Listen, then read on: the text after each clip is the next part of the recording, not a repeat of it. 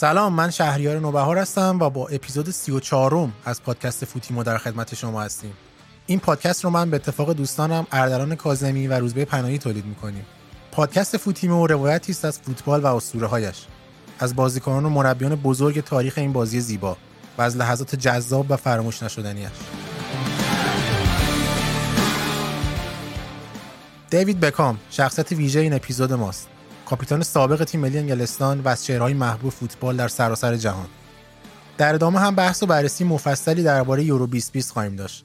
درباره فینال بازی ها گپ می‌زنیم و حواشی کلی رقابت ها رو مرور خواهیم کرد. همچنین بهترین بازیکن بهترین تیم و ترکیب منتخب یورو از نگاه فوتیمو رو هم معرفی می‌کنیم.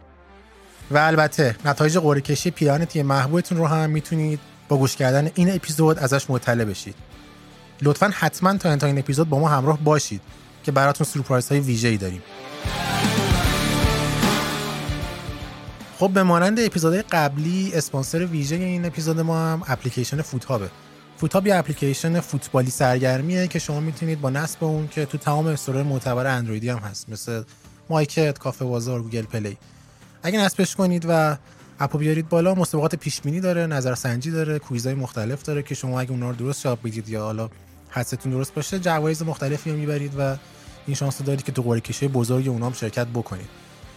با زدن کد فوتیمو هم تو قسمت معرفی اپلیکیشن 500 تا سکه رایگان به شما داده میشه که حالا اگه اپو وا کنید و نصب کنید ببینید که چقدر امتیاز خوبیه و شما رو تو رقابت ها کمک می‌کنه.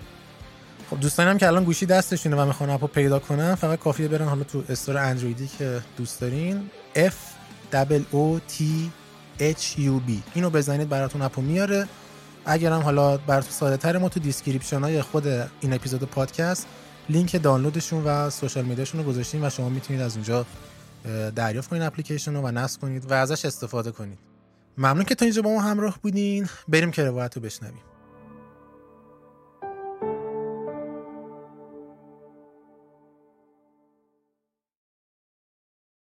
کجا بود آن جهان که کنون به خاطر امراه بربسته؟ آتشبازی بیدریق شادی و سرشاری در نه توهای بیروزن آن فقر صادق. اصری از آن دست پرنگار و به آیین که تنها سرپناهکی بود و بوریایی و بس.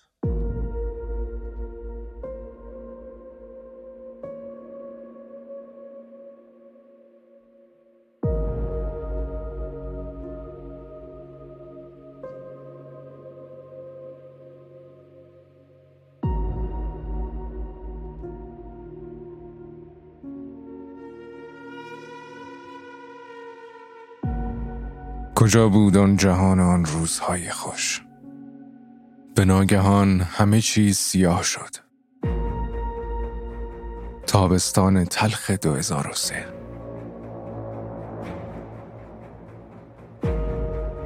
کابوس در بیداری. اولترافورد نمی‌خواست خبر را باور کند. پسر طلایی دیگر در آنجا قدم نخواهد زد.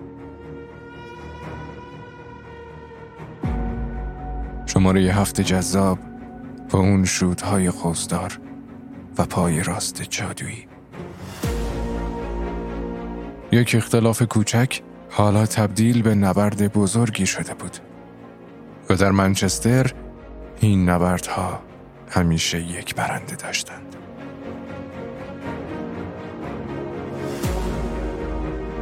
سر الکس فرگوسن. او امپراتور اولترافورد بود. و حالا دستور خروج دیوید بکام را صادر کرده بود. آری دیوید بکام. همان پسر فوتوژنیک کلاس 92 همان بازیکن بزرگ و محبوب منچستر یونایتد. کاپیتان تیم ملی انگلستان و چهره‌ای که حالا دیگر فراتر از یک ورزشکار ساده بود. برند بکام. یک نماد برای آغاز دوران تازه‌ای در فوتبال. وارث بر حق جورج بست و نمادی از تمام آن چیزهایی که از جذابیت های هزاره سوم تبلیغ می کردند. بکس از یونایتد جدا شد و انگار که ناگهان شکستی در تاریخ پدیدار شد.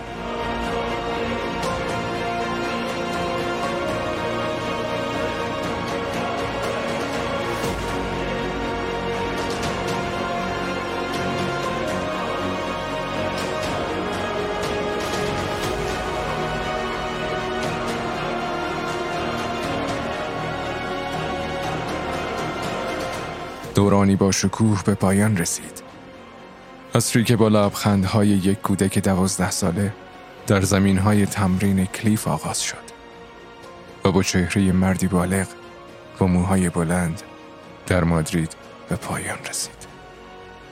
زمان به سرعت میگذشت اما این بار فرق داشت.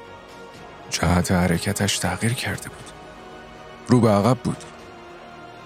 رو به تمام خاطراتی که بکس آنها را مرور می کرد. از نخستین قهرمانی لیگ تا سگانی 99 و تمام آن ضربات کاشتی که راهی قعر دروازه حریفان می کرد. تمام آن خاطراتی که انگار تا ابد زنده خواهند ماند.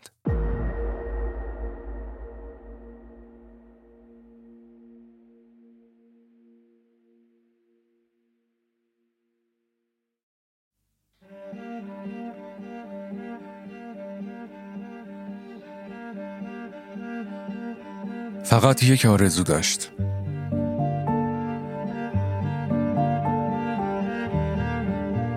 بازی برای منچستر یونایتد. حتی فقط یک بازی رسمی. مسابقه دادن در تئاتر رویاها تمام آن چیزی بود که می‌خواست. آنقدر با اشتیاق برای خواستش جنگید که دنیا فراتر از خواستهایش به او بخشید. با شیاطین سرخ فاتح جامهای مختلفی شد. پیراهن سه شیرهای انگلیس را پوشید و کاپیتان تیم ملی هم شد. برای بزرگترین تیمهای اروپایی و آمریکایی بازی کرد و از مرزهای مستطیل سبز هم فراتر رفت. او دیگر یک فوتبالیست ساده نبود. برند تجاری، سفیر خیریه، بازرگان، مالک باشگاه و چندین شخصیت دیگر بود و نبود. تناقض و جذابیت در همین جست. دیوید بکام تمام اینها بود و نبود. نمی‌توان شهرت و محبوبیتش را نادیده گرفت. اما خودش می‌گفت که فردی معمولی است. پسری که می‌خواهد در نهایت همه او را یک فوتبالیست سخت کوش به یاد آورند. فوتبالیستی سخت کوش. همین و نه چیز دیگری. زمانی که من خودم به دوراهی زندگیم رسیدم همیشه می‌دونستم راه درست کدومه. من همیشه اینو می‌دونستم ولی انتخابش نکردم. می‌دونین چرا؟ چون اون راه خیلی سخت بود. حالا چارلیم به دوراهی زندگیش رسیده. اینم یک راه رو انتخاب کرده که راه درستیه. راهیه که سازنده شخصیت یک مرده سختی های هر انتخاب برایش چند برابر بودند. مخصوصا آن بار اول. اون لحظه ای که سر الکس به او گفت باید خانه را ترک کند.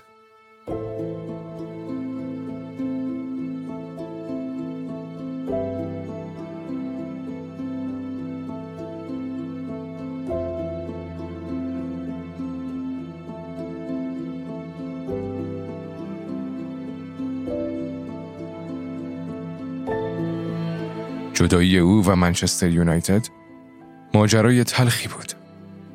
شاید می‌شد همه چیز جور دیگری رقم بخورد. شاید می‌شد که بکس در خانه بماند ولی زندگی دکمه بازگشت ندارد. باید انتخاب می کرد و می‌رفت. به مادرید، لس آنجلس، میلان و پاریس. تمام آن خانه های موقتی دیگر با لحظات شاد و غمانگیز متعدد درست مثل خود زندگی گاهی بالا و گاهی پایین از سال 98 که با اخراج مقابل آرژانتین تنفری ملی را تجربه کرد تا چهار سال بعد که مقابل همان تیم گل زد و انتقام گرفت. اون موقع دیگر کاپیتان و قهرمان ملی نامیده می‌شد.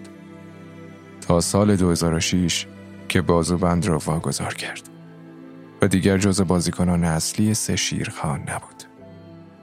سرانجام تمام این رخدادها را شاید بتوان در همان انتخاب گزینه درست اما سخت خلاصه کرد. دیوید بکام اغلب راه دشوارتر را برمیگزید. مسیری که شاید سختی هایش بیمه زیاد شوند. اما پاداش نهایی همان دلتنگی شیری نیست که اکنون درگیرش هستیم. دلتنگی برای آن شمار هفت جادویی و ضربات قوسدار و مهلکش. برای قهرمان خندانی که هرگز تسلیم نمی‌شد. کاش دلتنگی نیز نام کوچکی می داشت تا به جانش می خاندی. نام کوچکی تا به مهرابازش می‌دادی همچون مرگ که نام کوچک زندگی است و بر سکوب وداعش به زبان می آوری هنگامی که قطاربان آخرین سوتش را بدمد و پانوس سبز به تکان درآید.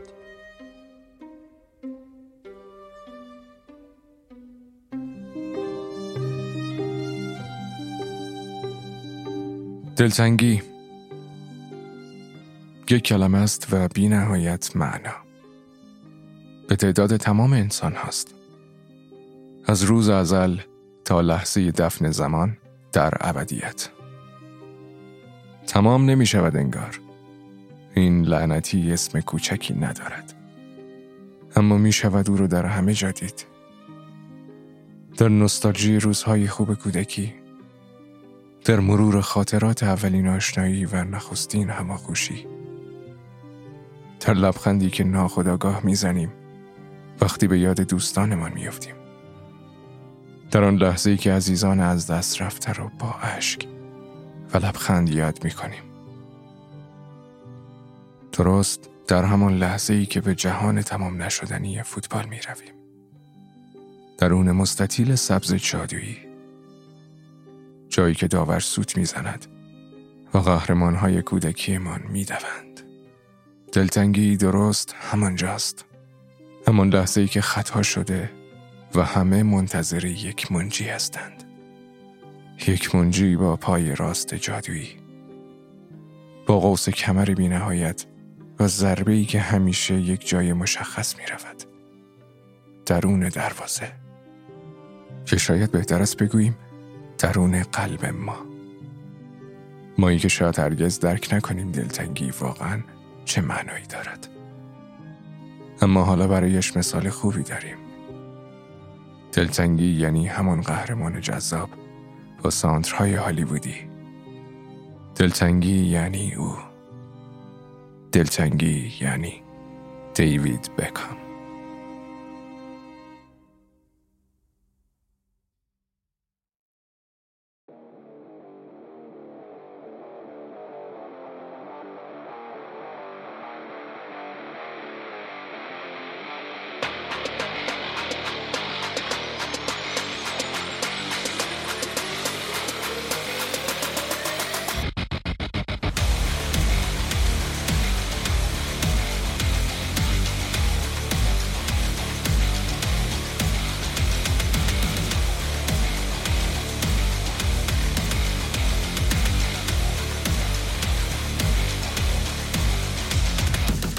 خب این بود روایت این اپیزود ما که در مورد دیوید بکام بود. مثل همیشه روزبه با من در استودیو فوتیموه.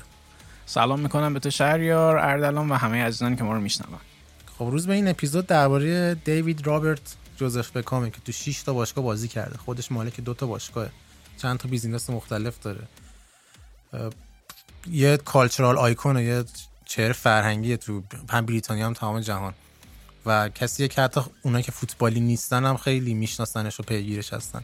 ولی فکر می‌کنم حالا برای ما به عنوان یه سری هوادار یونایتد و اصلا کلا هوادار فوتبال یه شخصیت دیگه است. تو با این گزاره موافقی؟ آره شهریار خب بکام به شدت معروفه به شدت محبوبه و من خودم شخصا خیلی هم دلم برش تنگ شده یعنی اصلا اون کرکترش اون فوتبالی که بازی می‌کرد و سبکش و سیاقش رو می‌دونی یه ذره یه ماجرایی با بکام هست. کلا یه یه ده یه دیدگاهی دارن نسبت بهش که میگن اون قدی که میگن بازیکن بزرگی نبوده. شوخی می‌کنن دیگه. نه یه ده واقعا جدی اینطوری فکر می‌کنن. یعنی میگن که اونقدر هم بازیکن بزرگی نبوده یا به خاطر اون فریکیکا اون ضربه ایستگاهی و ایناست که اینقدر معروفه و به علاوه چهره و یه همچین ویژگی هایی ولی خب اگه که بازیشو live کسی دیده باشه می‌دونه که تو دوران اوجش واقعا بازیکن خوبی بود و اون ویژگی هایی که داشت برای برای اینکه میشه گفت توی بازی زمانی بهترین وینگر راست جهان بود بهترین وینگر راست کلاسیک در واقع کسی که راست با و سمت راست بازی می‌کنه. و یه دوران خیلی خوبی داشت تو یونایتد و بعدش هم حالا تو رئال تا یه اندازه سطح خودش حفظ کرد و حالا بعدم که پس از اون ماجرای میلان و PSG و Galaxy و LA Galaxy و غیره. ولی چیزی که حالا برای خودم جالبه راجع به بکام اینه که شاید خودش خودش رو گذاشت تحت بالاترین فشار ممکن با اون شهرتی که درش درست شده بود یا خودش درست کرد و ازش سربلند اومد بیرون. یعنی به نظرم تو یونایتد بازی کردن و بعد در رئال بازی کردن دوتا از بزرگترین باشگاه دنیا واقعا یه شخصیت ویژه‌ای می‌خواد یه توانایی ویژه‌ای می‌خواد.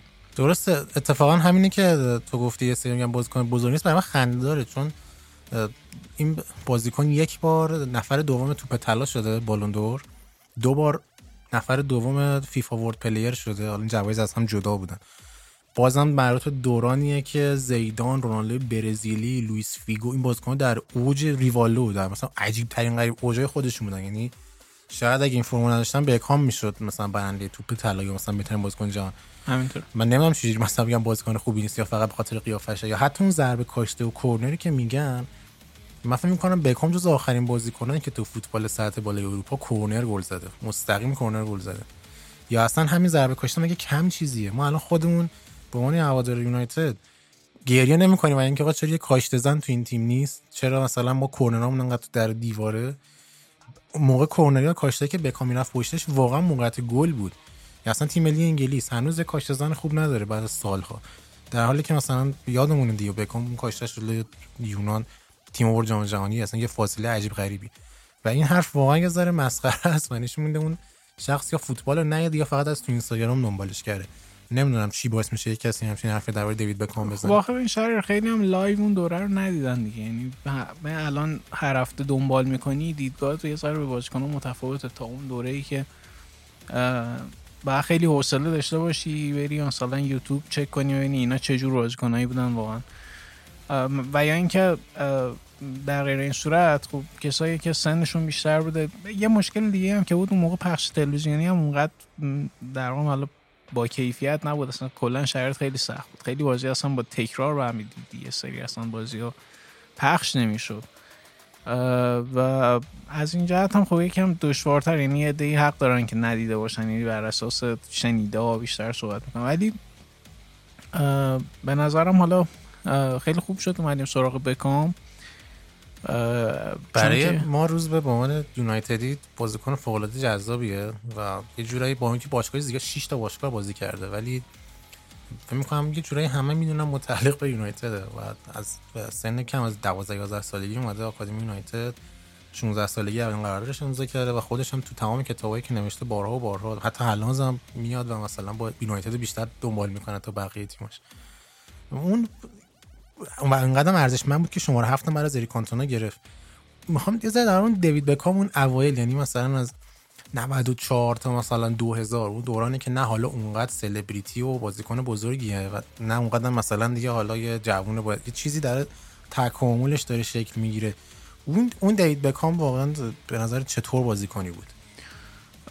ببین یه سال در اول که میاد تیم اصلی خب خیلی بهش بازی نمی‌رسه و یه سالم قرضش میدن میدنش پریستون که اونجا با دیوید مویس هم تیمی بوده خیلی جالبه. آره آره. و بعدش حالا ماجرایی که دیگه مارک یوز بازنشست میشه و اون پیرن شماره ده می‌گیره و بعدا بعدا پیرن شماره هفت می‌گیره. یعنی اول پیرن شماره ده می‌گیره بکن.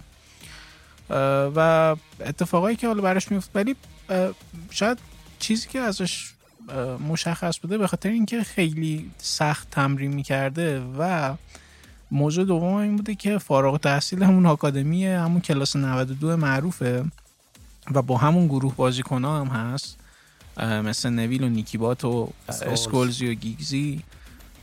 و از این جهت مشخص بوده که حالا این یعنی مربی حداقل فرگوسن فکر کرده که اینا یه نسل خیلی خوبی هن و خب بهکام هم اواخر همون دهه اتفاقای کلیدی براش میفته مثل اینکه حالا ازدواجش با ویکتوریا و و یه بار در واقع نامزد شدن برای جایزه توپ طلای اون سال سال 99 و اون سگانه ای که می‌برن یعنی افتخارات تیمی فردی و زندگی فردیش هم دستخوش تغییر میشه. اونجا فکر کنم سال 99 واقعا نقطه عطف زندگیشه یعنی اصلا یه تغییر خیلی بزرگ توی زندگیش اتفاق میفته ولی روز من فکر می‌کنم بازم پیک بازی بکام نبود. یعنی یعنی تا 2000 من احساس می‌کنم همچنان داشته تکاملی می‌کرد. از 2000 تا مثلا 2005 دیگه اوجش آره و داشت میترکون نتیجه بازی رو یکتن نوز می‌کرد.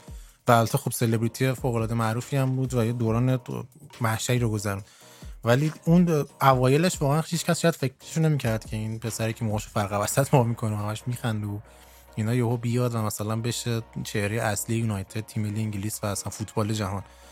اون دوره 2000 تا 2005 هم دوره عجیبیه. یعنی هم یه ذره با فرگی میرن تو دعوا هم آره. میره رئال. جنجال زیاد داره. خیلی اون دورش هم نمی‌دونم نظر تو چیه؟ ببین اون دعواش با فرگوسن یه چیزی که از معدود اتفاقاتیه که توی اون دوره یونایتد میفته و مدیریت خوبی روش انجام نمیشه. یعنی می‌شد به کامو حفظ کرد و می‌شد. دوستش میموند؟ آره قطعا. یعنی فکر می‌کنم اگه میموند هم برای خودش بهتر بود هم یونایتد دو سه سالو از دست نمی‌داد. این اون دو سه سالی که از 2004 تا 2006 و 7 که لیگو نبردن. خب ولی دو سه سال که کریستیانو رونالدو داشت ساخته می‌شد. فکر کنی نمیارزید؟ ببین رونالدو در هر ساخته می‌شد. آخه ما نمیخریدیمش. ما میخریدیمش. تلنت اون تلنت رو درکی می‌دید می‌خرید. اصلا ماجرای خریدنش هم که حالا همه می‌دونن دیگه. توی یه بازی دیدنش و بازی رو در رو با اسپورتینگ دیدنش و خیلی پسندیدن فکر کنم حالا اون ماجرا اتفاق میافتاد. حدس می‌زنم. شاید هم نمیافتاد. نمی‌دونم. ولی بکام مانع کسی نبود. یعنی من فکر کنم تکامل بازی بکام اگه با فرگوسن می‌موند مخصوصا احتمالا از هافبک کنار میومد هافبک وسط کم کم اون بازی خودشو می‌کرد. تا سن بالا هم بازی می‌کرد. ولی من فکر می‌کنم شاید خواه خودش می‌خواد. یعنی ببین وقتی تو یه چهره فرا فوتبالی میشی من فکر می‌کنم اصلا به اون انتقالا نیاز داشت که بره رئال بره میلان بره پاریس مثلا حتی بره آمریکا. یعنی دیگه از فوت... شاید فرگم تو کتابش گفته بود از بکام فوتبالیست به برند بکام دیگه تبدیل شده بود. شاید این یه جوری ناگزیر بوده این مسیری که رفته. آره ببین خب یه ذره این ماجرا اصلا این ماجرایی که این چهره انقدر ویژه میشه و انقدر مشهور میشه برای یه, با... یه بازیکن فوتبال خب خیلی چیز اتفاق نرمالی نیست. مثلا توی اون دوره و مثلا وقتی که اصلا مثلا یه چیز مثل سوشال میدیا وجود نداشته. به مفهوم امروزی. یاهو مسنجر و اینا بود فکر آره دیگه. مثلا اوجشون ولی به کام خودشون میچسبونه به یه دنیایی مثل دنیای مود و خودشو با بقیه سلبریتی های اون دوره در واقع هماهنگ می‌کنه و حالا اون چهره ای که داره اون ویژگی های ظاهری هم که داره اینا کمک می‌کنه که یه دفعه چی میگم بتره که. این مثل یه حباب بزرگی هایپ بزرگی دورش درست میشه و این زندگی این طرف زندگیش که یه سلبریتیه رو شک میده. تو فکر می‌کنی انتخاب این باشگاهاش هم برای این اساس بوده؟ یعنی مثلا اینکه بره رئال خب موقع بارسلونا هم می‌تونست بره ولی رئال مثلا خیلی برند تره خیلی مثلا فشنی تره خیلی جذاب تره برای سلبریتی اینجوریه. من فکر می‌کنم که آره. راستش فکر می‌کنم که خیلی انتخاباش لزوما بر اساس فوتبال نبود. مثلا همون الی گلکسی رفتنش خیلی حالا انتخاب فوتبالی نمیشه بهش بگی. ولی انگاری مثلا داشت می‌رفت هالیوود. یعنی خودش داشت می‌رفت توی هالیوود جا کنه. وقتی داری میری لس آنجلس. یه سری مفاهیم این شکلی پشت حرکتاش بود. ولی از یه جهت شاید بشه بهش انتقاد کرد. یا اصلا تو فوتبالیش بدی نباید مثلا این مسیر رو می‌رفتی. ولی نمی‌دونم بالاخره یکی این جهان انگار می‌خواد یکی جهان فوتبال منظورم. یکی رو می‌خواست که از این مرزا عبور کنه بره یه فضای دیگه تجربه کنه به عنوان یه ورزشکار انقدر محبوب بشه. آره و حالا بخوایم خارج از دوران یونایتد حرف بزنیم. رئال مادریدش که حالا به عنوان کهکشانی واقعا فکر کنم از همه اونا کهکشانی تر بود بکام از نظر اصلا تاثیر رسانی فکر می‌کنم خود پرز بود که چند سال گفت ما 600 میلیون دلار به صورت غیر مستقیم از اون ترانسفر سود کردیم. ترانسفر بکام در طی چند سال. آدم خیلی پول سازی بوده دیگه. یعنی فقط میگم واقعا side فقط فوتبال نداشته دیگه. باز آدم آدم خودش پول ساز بوده. هرچند که اون خیلی انتقاد می‌کردم. گفتن چون رئال اون دوره حالا جام خاصی نبود. ولی بکام سال آخرش با اینکه کاپلو خیلی هم باش لج کرده بود ولی آخر سر تونست با قهرمانی لیگ اونجا رو ترک کنه. بعد رئالیام حالا چون یه جوری با, با استفاده از اون قانون free agent ی قرارداد بسته بود با Galaxy دیگه. رئالیا خیلی تلاش کردم برش گردونن ولی دیگه کار از کار گذشته بود. رفت LA Galaxy و اونجا یه سری کارا کرده که الان تاثیرش می‌بینیم و یه Beckham rule اونجاست. به خاطر دیگه بکام چون حالا شنونده ما نمی‌دونم چقدر اطلاع دارن. ام لیگ آمریکا یه درصد سقف مشخص برای دستمزد فوتبالیستا داره. طبیعتا تو اون سطح بکام جا نمیشه. اومدن این قانون گذاشتن به اسم designated player گفتن سه تا بازیکن تو هر تیم می‌تونن دستمزد آزاد بگیرن خارج از این سقف. و بکام اولین بازیکن بود و اصلا به خاطر معروف شد به بکام رول. و یه چیز دیگه هم گرفت که نشون دهنده اون آینده نگریش و مشاوره اقتصادیشه. الان خب این باشگاه اینتر میامی که داره به خاطر اینکه اون موقع تو بند قراردادش گنجونده بود که اگه 25 میلیون دلار بپردازه MLS بعد به یه دونه فرانچایز بده که مثلا بتونه این تیم خودش رو بندازه بجز شهر نیویورک. چون نیویورک دیگه خیلی تیماش پر شده بود. هر جای هر ایالت دیگه که می‌خواست تیم می‌تونست رو بندازه و این اتفاقا براش افتاد. هرچند که بازم تو گلکسی با وجود همه اون جنجالا و حرفایی که بود باز تونست قهرمانی بگیره قهرمانی لیگ بگیره املاس قهرمان شه یه تاثیر مثبتی بذاره. حالا هالیوودش هم که تو گفتی خارج از زمین فوتبال هم کلی کار کرد و فرصت درست کرد. اون دوستی صمیمانش با تام کروز که تو یورو هم دیدیم. ولی تو اسپانیا و آمریکا که رفت من نمیگم درخشان بود ترکون مرزها رو مثلا شکست داد. البته که تو خارج از زمین اینطور بود واقعا. ولی داخل زمین هم کسی نمی‌تونه بهش برچسب شکست خورده بزنه. واقعا تلاشش کرد و یه سری عناوین رو گرفت و هواداران فکر کنم دوستش دارن. اون وسط ولی حالا به غیر از دو دوره که تمرین رفت کرد با آرسنال و تاتنهام و روم یونایتد یا خیلی میترسیدیم که نکنه بره اونجا. دو دوره قرضی میلان هم رفت بازی کرد. میلانی که رونالدینیو داشت آمبروسینی فیلیپو اینزاگی پیرلو داشت. پیرلو کاکا بازیکن مختلف.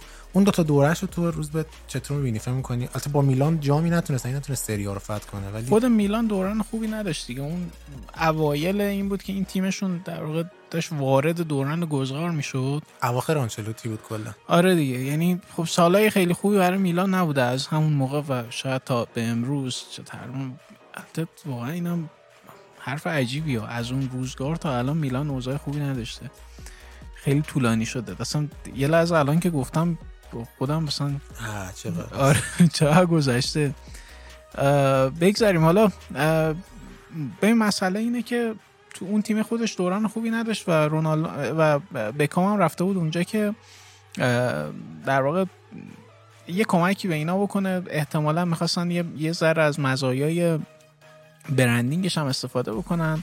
می‌خواست برای جام جهانی 2010 هم البته در دسترس باشه. آره خودش هم داشت تلاش می‌کرد تیم ملی هم بره و خب حالا این اتفاق افتاد. ولی نمیشه گفت خیلی خوب بود نمیشه گفت خیلی بد بود. خیلی خیلی به نظرم دوران معمولی بود. بیشتر شاید قشنگیش رو این بود که تو یه عکس از بکام با لباس میلان هم می‌تونی پیدا کنی. که خیلی باحاله به نظرم. کنار هم بازیکن بزرگ. و یه دوره 6 ماه هم 5 ماه حتی خیلی کوتاه تو پاریس داشت. پاریس خیلی مثلا فکر کنم 2011 دنبال بکام بود. از همون اول که قطری خریدن ولی بالاخره تو 2013 تونستن بگیرنش.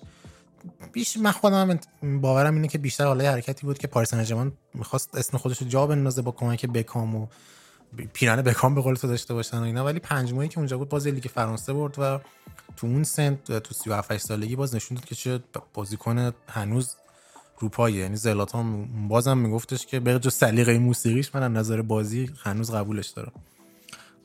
خب بازیکن ویژه ای که بود ببین سنش که رفته بود بالا یه ذره اگه بخوایم سبک بازی بخوایم صحبت کنیم به خاطر رنج پاسش توانایی که داشت که اون پاسهای بلند رو می‌تونست بده و یه, یه ویژگی خاصی تو پاس دادن داره بکام. بکام هم مثل مدل اسکولز تو فوتبال بهش میگن پوکی. این ضربه‌ای که می‌زنن زیر توپ و توپ خط مستقیم طی می‌کنه توی هوا. پاس مثلا فکر کن یه پاس قطری می‌خوای بدی ولی توپ خط مستقیم طی می‌کنه. کات بر نمیداره. هم اونا رو خیلی خوب می‌داد و هم توپای کاتدار رو خیلی خوب می‌داد. اگه نگاه کنی مثلا یه یه بازیکنی مثل اسکولز اسکولز هیچ وقت پاس کاتدار نمیده. همیشه اونجوری با خط بند کفش طرف فرود آره رو بند کفش فرود ولی مثلا پیرلو همه رو کاتدار میده. عموما کاتدار میده پاسا رو. بکام هر دو رو می‌داد. اینش به نظرم خیلی ویژگی جالب. و می‌تونست یه پاس 70 متری با دقت تقریبا مثلا یه سانتیم ور اون یه پاس اینجوری می‌تونست بده. و این از تمرین زیاد و شاید استعداد زیاد نمی‌دونم چی اسمش رو برگذاشت. ولی خب این تو 38 سالگی هم فرق نمی‌کرد می‌تونست اون پاس رو بده و روز اتفاقا تمرین خیلی زیاده. یعنی حتی بری ببینی فرگی با حتی موقع که بدترین مشکلات با بکام هم داشت همیشه میگفتش که من اون روی ورزشکاری و این تمرین و این حرفه‌ایگری دیوید بکام رو تسلیم می‌کنم. عکسای قدیمیش هست دیگه. اون موقع داریم مثلا درباره 20 سال پیش حرف بزنیم جز معدود بازیکنان که six pack واقعی داشت. و حتی مثلا تیمای مختلف هم که می‌رفت آنچلوتی کیروش حتی کاپلو که باشه دوره چپ افتاده همه اینا می‌گفتن که آقا چقدر تمرین می‌کنین در حالی که به مثلا ما بازیکن بیجمه مثلا بالوتلی. نه واقعا نه اون ارزش marketing ی بکامو داره نه حالا مثلا اون از نظر چهره ای و مثلا فشنی و غیره واقعا چیز. ولی با یه شهرت اولی خودشون رو گم کردن و اصلا حتی تامین هم نکردن و اصلا فوتبالشون خراب شد. بکام واجه که تو تمام اون چیزات خیلی برتر بود و بالا بود و اراده می‌کرد به هر چی می‌خواست می‌رسید بازم اون اولویتش تو زمین سبز گذاشته بود و دیوانوار تمرین می‌کرد و این به نظر من فوق العاده ارزشمنده. همینطور شریع راجب دوران ملیش چون تو حالا خودت هم طرفدار انگلیسی. خیلی خب حالا با اون نسل خیلی خفن 2006 و اینا هم بود ولی خب جام نبردن آخر دیگه. آره ببین حالا تو تیم ملی بکس ما بیشتر میگی. از بعد یورو 96 تقریبا فیکس شد. اینکه چرا تو یورو 96 نیومد خیلی عجیبه چون اون سال واقعا فرم خوبی داشت ولی نبردنش.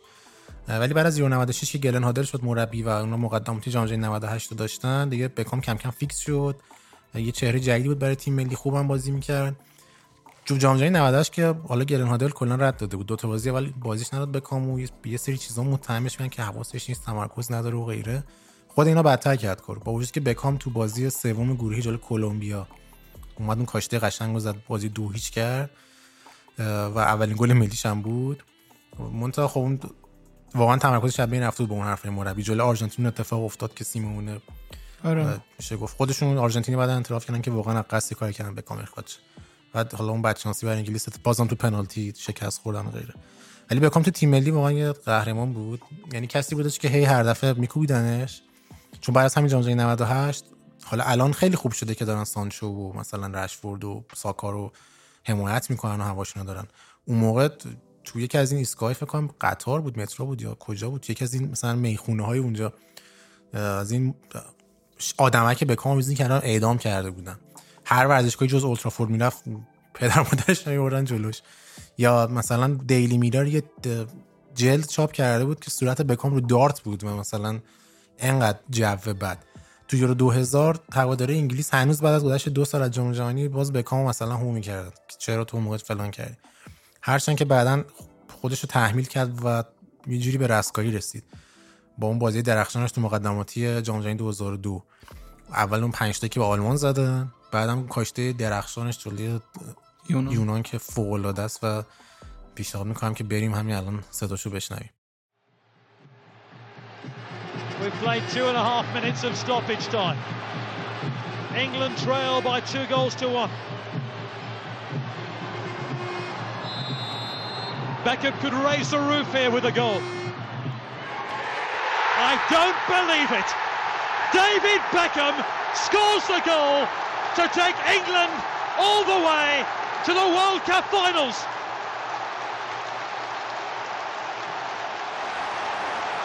Give that man a knighthood.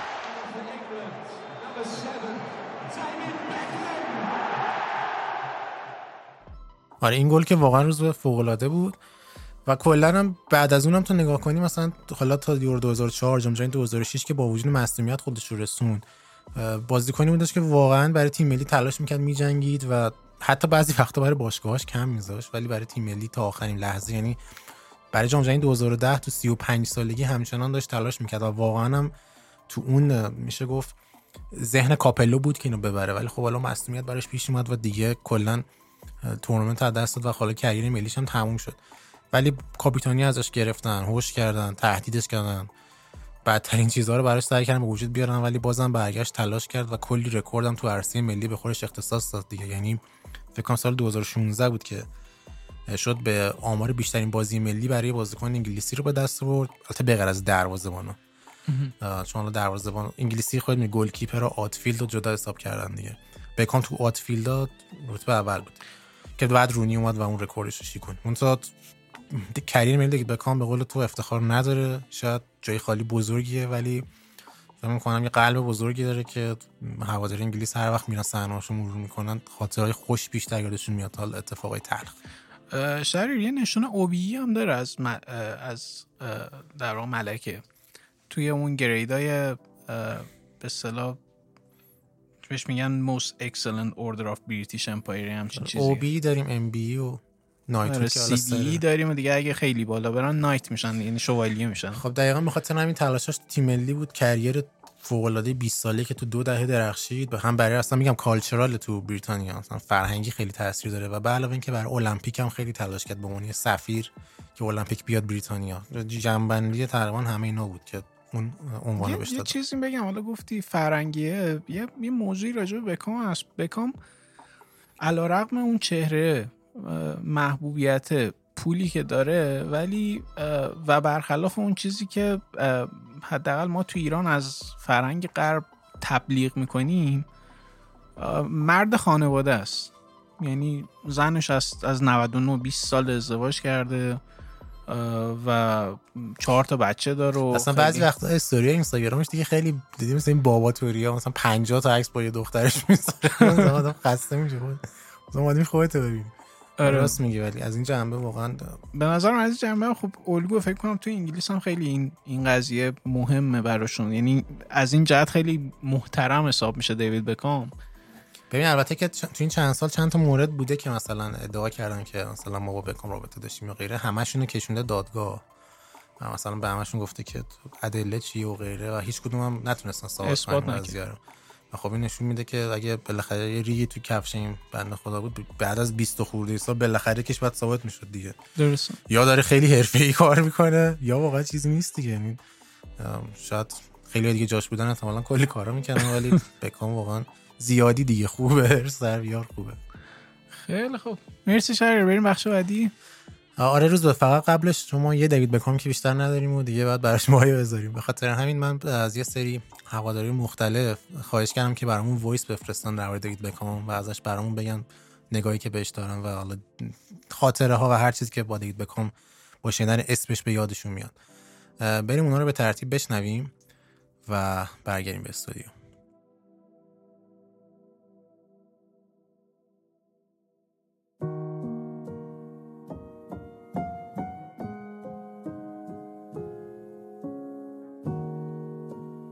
بکام برای من یعنی خاطرات بچگی. حالا شاید خیلی با یه کارتون یا انیمیشن یاد دوران بچگیشون بیفتن ولی برای منی که هیچ کدوم از اینا رو نداشتم بکام یادآور اون دوران.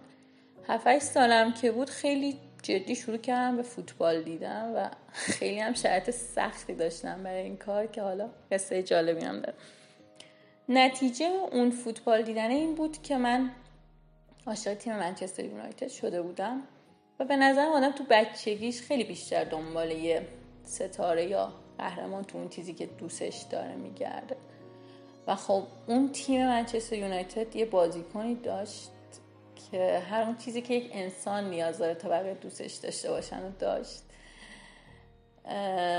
یه بازیکن خوش استایل خیلی خوش قیافه با یه لبخند قشنگی بر لب و اون بازی فوقالعاده تر از همه اینا. پاس گلای فوقالعاده گلای خیلی قشنگ. خب کافی بود که اون دختر بچه 7 ساله که تنها سرگرمیش فوتبال بود رو بیشتر عاشق این تیم و خودش بکنه. و حالا اون دورانی هم که من با منچستر و بکام آشنا شدم جفتشون دارن با هم میدرخشند و یه جورایی تو مغرور میشی از این انتخابت از این علاقت. من حتی اولین خاطره جام جهانی که یادم میاد خیلی واضح گل بکام به آرژانتین پنالتی بود که زد و واقعا حس فوق‌العاده‌ای بود که حتی یادم بقیه هم درک نمی‌کردن. یعنی چی که مثلا حالا یه تیم خارجی یه بازیکن خارجی به فلان تیم خارجی گل زده و تو انقدر خوشحالی.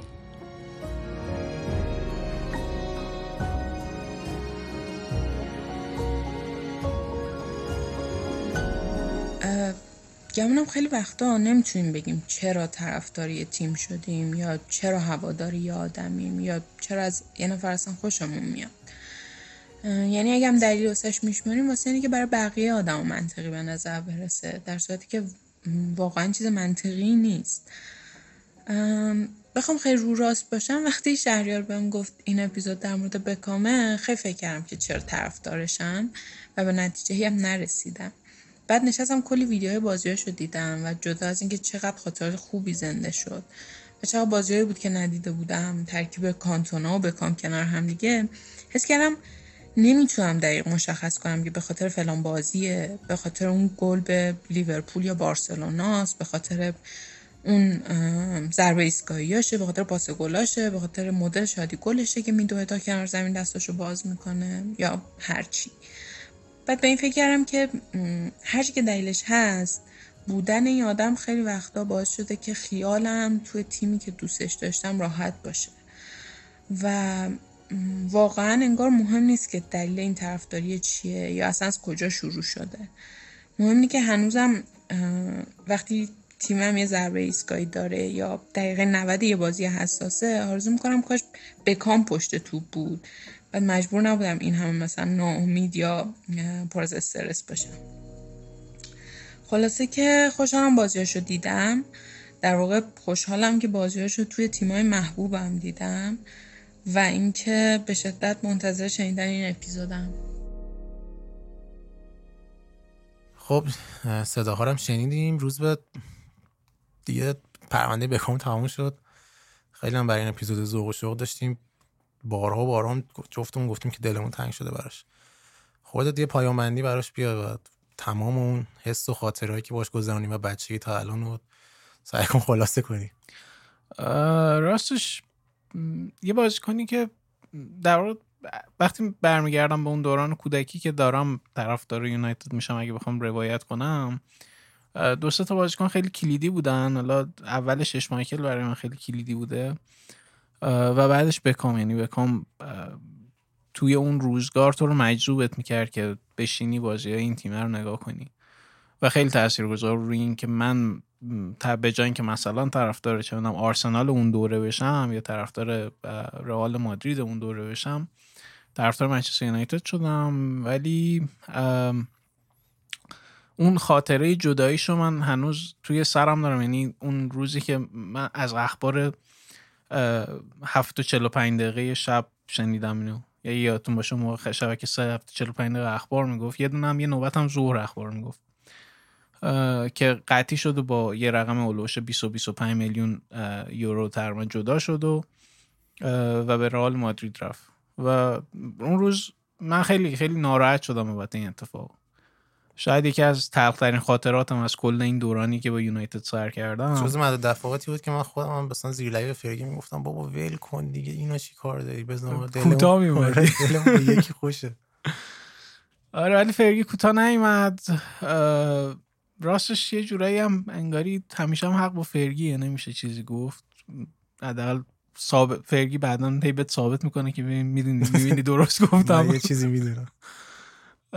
ولی خب خیلی تلخ بود. رفتن بکام واقعا تلخ بود. یعنی از رفتن رونالدو خیلی تلخ بود. به نظر من برای من اینجوری بود. رونالدو هم رفتنش تلخ بود ولی رفتن بکام به نظرم خیلی تلخ بود. چون رونالدو می‌خواست بره رئال. و اصلا دنبال این قضیه و چند سال هم این روند ترنسفرش طول کشید. هی هر روز اخبار اخبار اخبار. ولی بکام اینجوری نبود. یهو توی پروسه 6 7 ماه همه این اتفاق افتاد. نمی‌دونم. به هر حال ازش ممنونم که فوتبال بازی کردی. آره من برای منچستر یونایتد بازی کرد. مرسی. بریم برای بخش بعدی.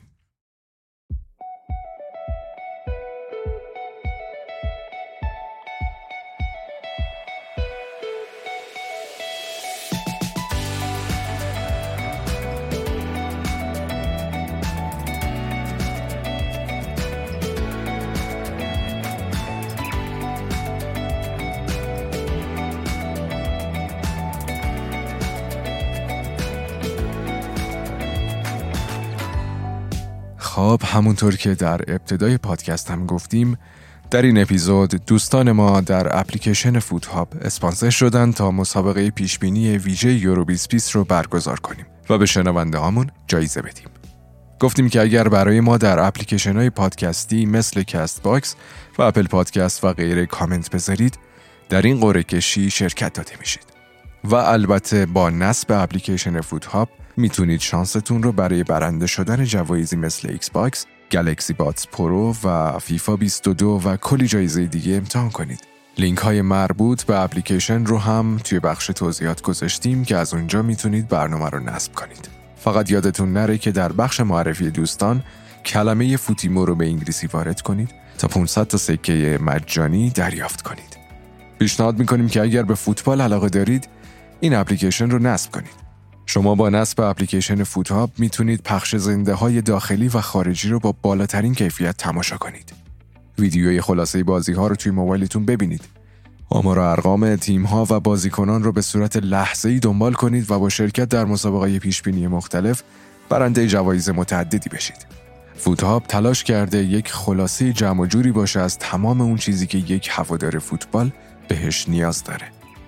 یک پلتفرم رسانه و سرگرمی با محوریت فوتبال که اگر نصبش کنید هیچ اتفاق و رویداد مهمی رو از دست نمیدین و همیشه هم به روز خواهید بود.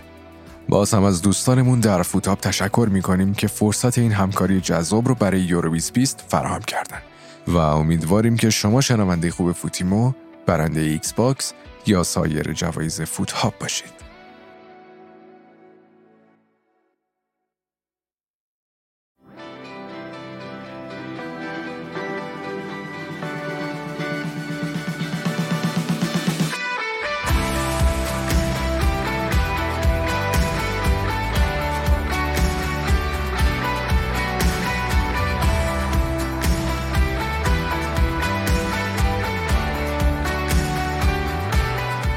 خب رسیدیم به بخش قرعه کشی کیت تیم محبوب کسایی که برامون لطف می‌کنن و کامنت می‌ذارن.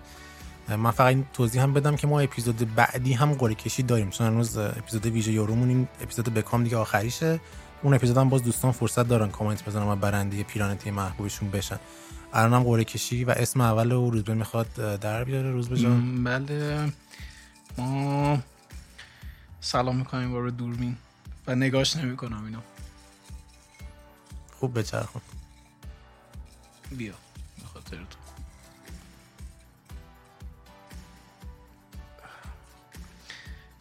یوزر دی میل از تلگرام. از شهر تلگرام دوباره. از شهر تلگرام. اوکی شهریر بیا این گویا این میدان. خب به من گفتن تکون بده. من دارم تکون میدم. ببینات میچرخونم و میلرزونم برات. خب من نگاه نکنم. هر الان دارم نگاه می‌کنم. یعنی من کدوم شهر برندم خب. ها، چه جالب. اکانت ایکر فنز تو اینستاگرام که برامون کامنت گذاشته بودن اسمشون در اومد. ایکر کاسیاس فنز. آره لطفا بهمون direct بدید که ما به کیت تیم محبوبتون که احتمالا خود کاسیاس باشه رو براتون بفرستیم. یه برنده داشتیم از شهر اینستاگرام یه برنده از شهر تلگرام. لطفا هر جا که راحتین چه تو direct اینستا چه تو حالا به ادمین فوتیمو تو تلگرام هم می‌تونید پیغام بدید. برامون پیغام بفرستید که بچه ها باهاتون هماهنگ کنن برای دریافت جایزه. برای گرفتن کیت هم تو اپیزود بعدی الان روزبه بهتون میگه باید چیکار کنید همچنان می‌تونید کامنت بذارین دیگه برای این اپیزود تا اپیزود بعدیش فرصت دارین که کامنت بذارین. یه قرعه کشی دیگه داریم. دو تا کیت دیگه جایزه میدیم و امیدوارم که شما ببرین. آره این کلاسیکو. شما برنده جایزه ما باشید. مرسی عدالون جان. بریم بخش بعدی.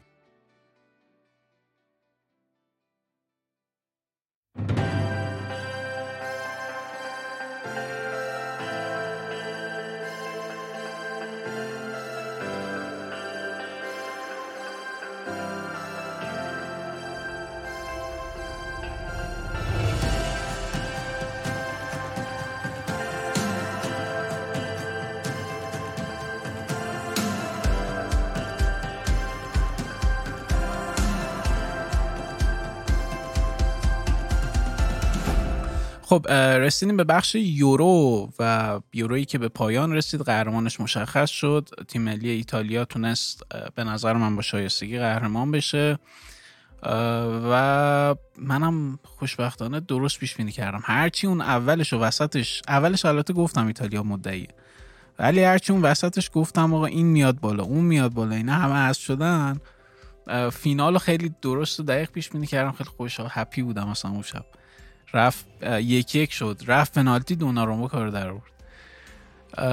و الان دو دوست ایتالیایی انگلیسی هم که میشناسیندشون اینجا آن آقای کازمی آقای نوبهار و من نم نوبهار چرا لبخند می‌زنه. تو باید ناراحت باشی مرد شما بازده شکست نه آقا از نظر رسمی بازی مساوی تموم شد. من سلام نکنم. دوستان. سلام سلام. حالتون چطوره آقای کازمی خیلی مخلصی سلام به همه و شما دوستان. آقای نوبهار جام به روم رفت تا قول یکی از دوستانمون که کامنت گذاشته بود انگلیس متوجه بشه که پنالتی پنجم به آدم ناشی نده. ناشی. ببین حالا پنالتی رو گفتی چیز جای من فکر می‌کردم مثلا یه سری بازیکن ترسیدن نزنن. بعد فهمیدم که نه واقعا انتخاب شده است و اینا رو چیده بوده است و و خود ساوتگیت مثلا چقدر عاقلانه چیده بود.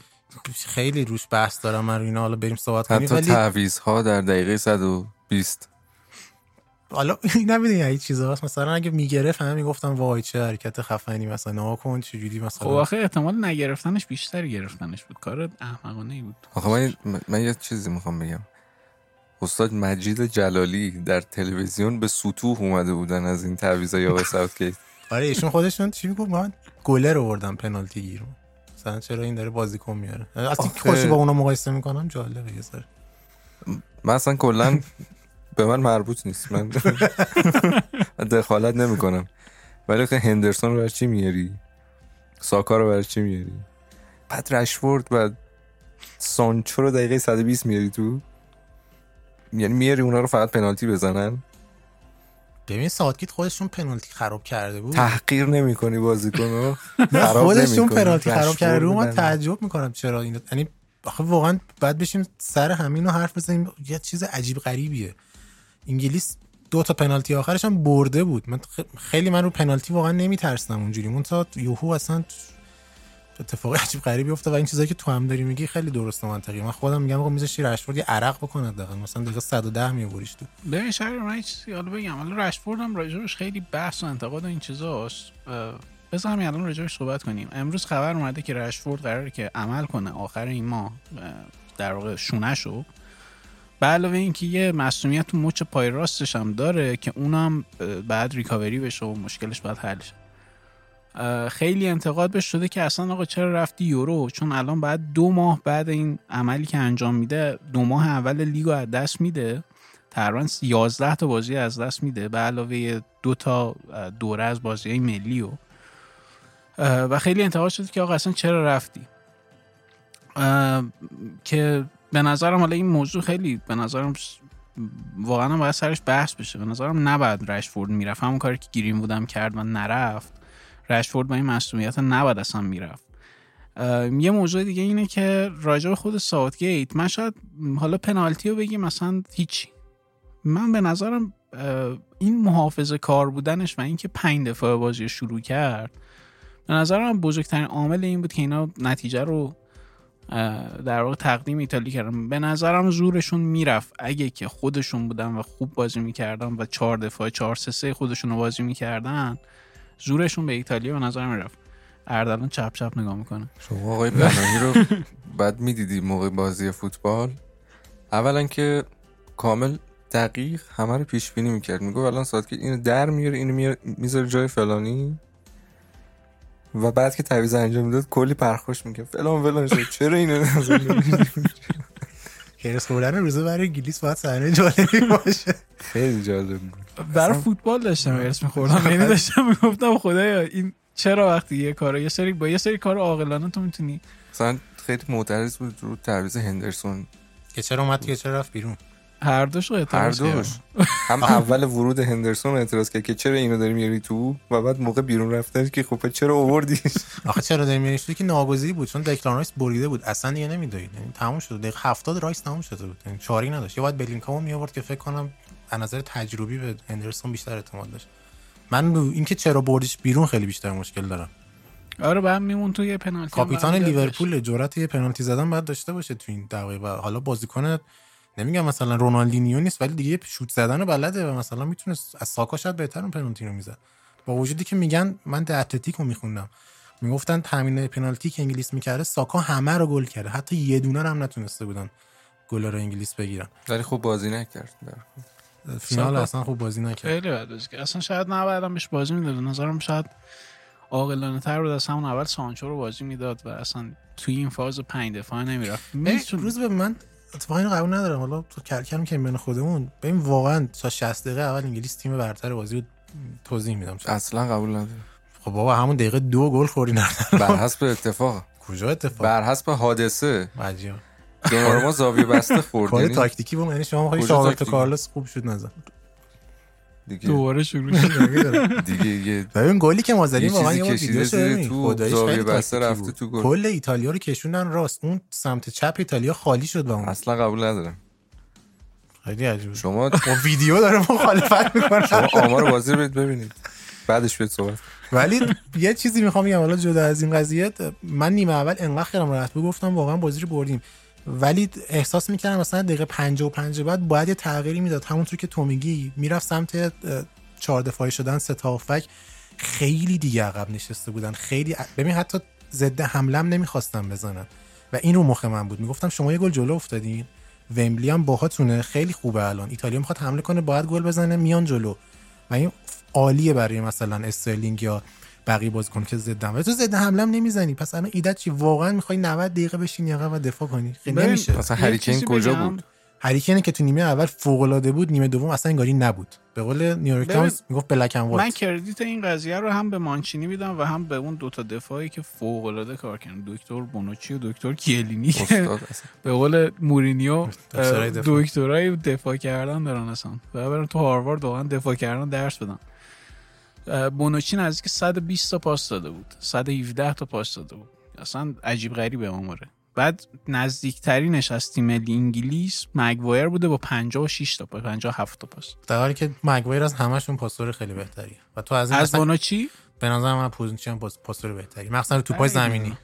حالا آخه تو ببین از لحاظ تکنیکال نگاه بکنیم ایتالیا وقتی لانگ بال بازی می‌کرد خب از دوناروما به بونوچی یا کیلینی و اونا بودن که توپا رو میریختن حالا برای این سینیه یا اون طرف زمین. ولی توی انگلیس اینجوری نبود. شروع مجدد از پیکفورد بود. این اصلا کار با دفاع آغاز نمیشه بعد شما دقت کن توپ که می‌رسید به کیلینی یا بونوچی این توپ انقدر عرض زمین رو جابجا می‌کرد انقدر می‌رفت میومد تا اون وسط حالا وراتی یا جورجینیو یکی می‌گرفت و بازی سازی می‌کرد می‌رفت. هیچ پرسی هم رو اونا نبود اصلا. خیلی من تعجب می‌کنم. میسومات میومد گوشه زمین و نمی‌دونم کیو می‌خواست بگیره اونجا. یعنی ببین باخت بالاخره پیش میاد. یه چیزایی آدمو هرس میده. اونم مثلا اینه که انگلیس انگاری خودشو بازوند. واقعا به نظر من انگار خودش رو بازون و مانچینی هم فوق العاده جریان بازی رو عوض کرد. یعنی اینو باید بگیم. حالا شاید اردلان بهتر. بتونه بگه. مانچینی گفت آقا فینال فردایی هم وجود نداره. من باید تغییر بدم باید نچر برگردونم و این کار انجام داد. ایموبیله رو کشید بیرون و بله. بعد ما یه ایتالیایی دیگر رو دیدیم کلا. ببین به مانچینی به نظر مانچینی تا- ترکیبی کشیده بود همون ترکیب بود که انتظار می‌رفت بچینه. منتها از اول تورنمنت تا الان با یه دیگه اومد توی فینال. ببین یه, یه ویژگی این ایتالیا داشت ایتالیا دفاعی به اون مفهوم نبود. یعنی مثلا اینجوری نبود که ایتالیا برزیل بود. آره داشتن تهاجمی بازی می‌کردن. آره. توپو صاحب می‌شدن قشنگ برای خودشون پاسکاری می‌کردن به این فکر می‌کردن که چه راهی پیدا کنیم این خط دفاع انگلیس رو باز کنیم و گل رو بزنیم. حالا راه مختلف امتحان کردن روی ایستگاهی گل زدن. البته که من فکر می‌کنم اگه اون کورنر گل نمی‌شد پنالتی می‌گرفت برای ایتالیا. روی به عنوان هوادار انگلیس دارم میگم. آره، روی. عملا فن مثلا اشکال گل بر بزنه کیلینی. ولی آره. ایتالیا گل رو می‌زد واقعا. فشار مداوم داری میاری. آره حقشون هم بود. حقشون هم بود داره دقیقا. اه، ولی اه، و یه نکته حالا- که من می‌خوام بگم ایتالیا زمانی که دیگه توپ میمد توی زمین انگلیس می‌تونم یعنی حالا می‌شد دید توی تصاویر که با پنج نفر داره حمله می‌کنه. یعنی دو نفر از گوشه ها و سه نفر مهاجم. یعنی در اصل با پنج بازیکن اینا در حال حمله کردن بودن. در حالی که انگلیس اصلا توی حملاتش اینجوری نبود. نهایتا یه دونه استرلینگ بود که توپو برم داشت می‌گفت که آی من هم اینو یقش رو قبول دارم. گرفت انگلیس تیمی حمله نمی‌کرد داشت تیمی دفاع می‌کرد و تیمی ولی حمله نمی‌کرد. یعنی همه با هم نمیمدن بالا و کار رو در بر ایتالیا سخت کنن. و این میگم به نظرم خیلی خیلی راه ها بود که انگلیس بازی رو ببره. دست یعنی ترکیب انگلیس به نظرم دست مربی خیلی بازتر میذاشت. اصلا بازی هم جوری شروع شد که انگلیس دلش می‌خواست. یعنی آره. خیلی سخت بود که تو از اون موزه بتونی بازی رو به. خاطر جو خود ومبلی بود دیگه. جو ومبلی دقیقه دو گل زدن. وحشتناک بود. بعد یه رو به بعد از اون گل هم ایتالیا انگاری یک گیجن. یعنی خیلی آره. هنوز هی حمله پشت سر هم. و من اون موقع حالا به دوستان گفتم بز این گل دوم باید بزنن. و اینا ایتالیا برمیگرده و حتما می‌بره. که حالا این اتفاق هم افتاد. چون می‌دونستم آره. ببین شاید ساوتکیت رو چیدن پنن اولیه و اون جلو بردنش فوق العاده است. اینو ثابت کرده. ولی وقتی مربی حریف تغییری میده اینو مثلا جلو کرواسی تو جام جهانی 2018 هم دیدیم. تو reaction نشون دادن به اون تغییره نمی‌دونم مثلا انگاری نمی‌خواد reaction نشون بده یا شاید ایده ای نداره. و همین باعث میشه که او انگلیس از اون موقعیت برندش بیاد و بازی رو ببازه.